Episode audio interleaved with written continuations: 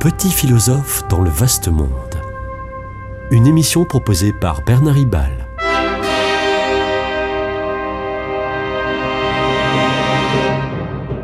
Bernard Ribal, essayiste, agrégé et docteur en philosophie. Quel brouhaha et cortège d'invectives au Palais Bourbon. Devant ce spectacle, il est difficile de croire que l'Assemblée nationale est la scène des législateurs responsables d'une grande nation. Depuis les élections législatives de juin 2022, le Président de la République n'a qu'une majorité relative à l'Assemblée nationale. Il ne manque que 40 députés sur 577, c'est peu, mais ça redonne du tonus aux oppositions qui, toutes ensemble, peuvent rejeter des projets de loi et même renverser le gouvernement. Du coup, ça chauffe dans l'hémicycle. Mais les trois oppositions ne sont qu'exceptionnellement d'accord entre elles et les deux plus nombreuses sont aux extrêmes droite et gauche. Le macronisme a réussi partiellement à rassembler gauche et droite modérées dans une même majorité présidentielle. Il est vrai que ce jeu d'alternance gauche-droite dans le passé était devenu artificiel sur de nombreuses questions politiques. On pouvait croire alors à un apaisement de la vie politique. Paradoxalement, ce fut l'inverse.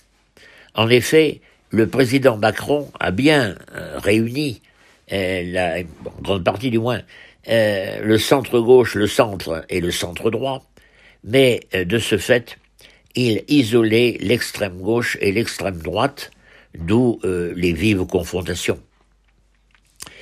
Il est vrai que les Républicains sont encore bien là, ils occupent la droite entre Mme Le Pen et M. Macron et finissent par favoriser, bon gré et mal gré, les députés qui manquent au gouvernement, pour avoir la majorité absolue. Cependant, ce qui est budgétaire a du mal à trouver une majorité. C'est ainsi que le gouvernement n'exclut pas l'usage du fameux article 49.3 de la Constitution. Tous les gouvernements de la Ve République ont utilisé cet article qui peut donner l'impression d'être antidémocratique, car effectivement, le gouvernement cherche ainsi à passer en force. Mais ce 49.3 met les députés devant leurs responsabilités. Cet article stipule que le gouvernement peut déclarer que son budget ou son projet de loi en force de loi désormais, même s'il n'y a pas eu de vote. Scandale. Non, pas scandale, car les oppositions peuvent déposer une motion de censure qui consiste à renverser le gouvernement si plus de la moitié des députés la votent. C'est-à-dire s'opposent, la moitié des députés qui s'opposent à la totalité de la politique du gouvernement, et pas seulement s'opposent à un simple projet parmi d'autres. En général, tous les opposants ne votent pas la motion de censure, loin s'en faut, d'autant plus que le président de la République peut demander à l'Assemblée nationale d'être nouvelle, c'est-à-dire dissoudre l'Assemblée nationale, pour demander aux citoyens électeurs d'élire une nouvelle Assemblée nationale. Or, les députés n'ont pas très envie de recommencer une campagne électorale.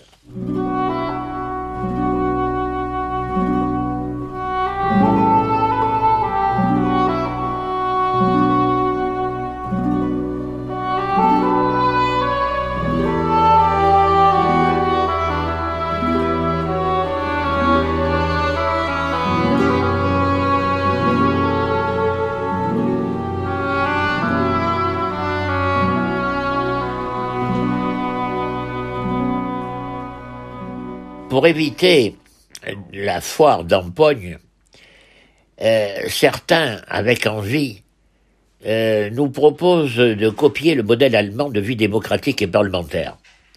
Au lieu de s'affronter sans cesse dans le Parlement, les Allemands cultivent, on le sait, le compromis entre différents partis politiques. Le climat démocratique est serein dès lors qu'après une élection législative, plusieurs partis politiques s'entendent sur un programme écrit de gouvernement pour former ensemble une nouvelle majorité en Allemagne. Les modalités de vote des citoyens, ces modalités sont très complexes, mais tous les sièges de députés sont répartis à la proportionnelle. Conséquence, certes, il y a moins de conflits, car tout ou presque est réglé d'avance entre les partis politiques, je viens de le dire, et les députés qui se présentent sur des listes de candidats sont choisis évidemment par les partis politiques. Finalement, en Allemagne, les députés sont plus choisis par les partis que par les électeurs. Pire, les coalitions gouvernementales résultent curieusement de multiples renoncements. Exemple, dans l'actuel gouvernement, 3 partis constituent la majorité gouvernementale et la composition du gouvernement. Les Allemands ont choisi de créer un ministère à la fois, c'est très original ça, un ministère de l'économie et du climat, pour que la politique économique et la politique climatique ne soient plus des politiques contraires. Sauf que dès le contrat de gouvernement, ce ministre de l'économie et du climat, par ailleurs président du parti écologiste, les Verts, s'est vu contraint par les sociodémocrates et les libéraux, les 2 autres partenaires de la coalition, de ne plus exiger la fermeture des centrales à charbon avant 2030.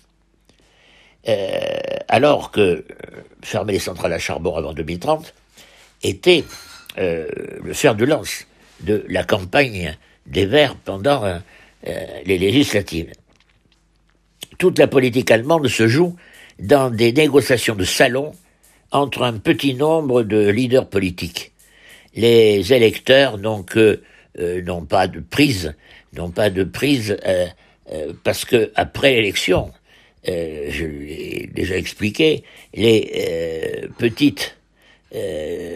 partis, petits ou grands d'ailleurs, peuvent radicalement changer d'avis en fonction de leur alliance. Je préfère les diatribes du Parlement français aux multiples magouilles, certes légales, aux multiples magouilles de la vie démocratique allemande. Il y a toujours eu beaucoup de bruit dans les parlements français, et même dans les parlements étrangers d'ailleurs, nous dit Étienne Ollion, sociologue au CNRS, qui cherche l'apaisement par la démocratie se trompe. La démocratie est un combat, idéalement, c'est vrai, idéalement dans le respect des règles et des autres, mais un combat celui des campagnes électorales et de leur victoire ou défaite. Elle est le vivant.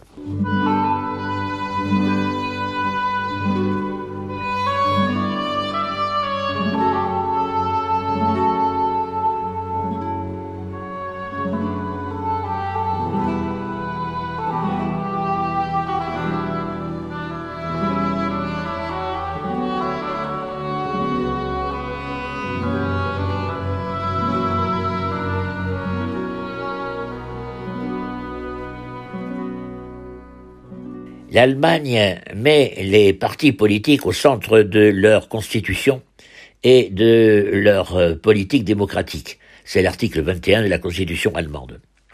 La France reconnaît le rôle des partis, article 4 de notre constitution, mais on ne leur fait guère confiance en France. C'est toute l'histoire de la deuxième moitié du XXe siècle. De Gaulle quitte le pouvoir en 1946 parce qu'il ne veut justement pas d'une république des partis politiques, cette quatrième république instable, où les coalitions de partis se font et se défont à grande vitesse. C'est ce qui manque à la quatrième république, c'est de prendre le temps, avant de former le gouvernement, d'élaborer soigneusement un contrat écrit de gouvernement entre les partis de la coalition, comme c'est le cas, je l'ai dit, aujourd'hui en Allemagne. De retour aux affaires en 1958, De Gaulle et la Constitution de la Ve République vont se réinstaller dans la philosophie du contrat social de Jean-Jacques Rousseau, celle de discerner, philosophie qui consiste à discerner collectivement une volonté générale légitime face à laquelle une opposition ressemble à une sécession. Pardon. Je cite Chloé gênée du Sauceauge, d'après le journal Le Monde du 1er octobre. Toute personne exprimant un avis minoritaire rate la volonté générale et donc se trouve dans l'erreur. Fin de citation. Ce sera la politique d'élimination de Robespierre, le disciple de Rousseau. Aujourd'hui, en France, on n'exécute plus les opposants au nom de la volonté générale. C'est très clair. Mais l'opposition a du mal à trouver sa place dans le fonctionnement des institutions. On est loin de la tradition historique qui reconnaît l'existence d'un cabinet fantôme. Alors, tradition historique en Grande-Bretagne, qui reconnaît l'existence d'un cabinet fantôme, c'est-à-dire de gouvernement virtuel d'opposition, prêt à remplacer le gouvernement majoritaire. Le gouvernement majoritaire en place. Le populisme aussi participe de ce culte de la volonté générale, le populisme simpliste. Il est toujours manichéen, il y a les bons, c'est-à-dire les populistes eux-mêmes, et les mauvais, les autres. C'était Petit philosophe dans le vaste monde, une émission de Bernard Ribal.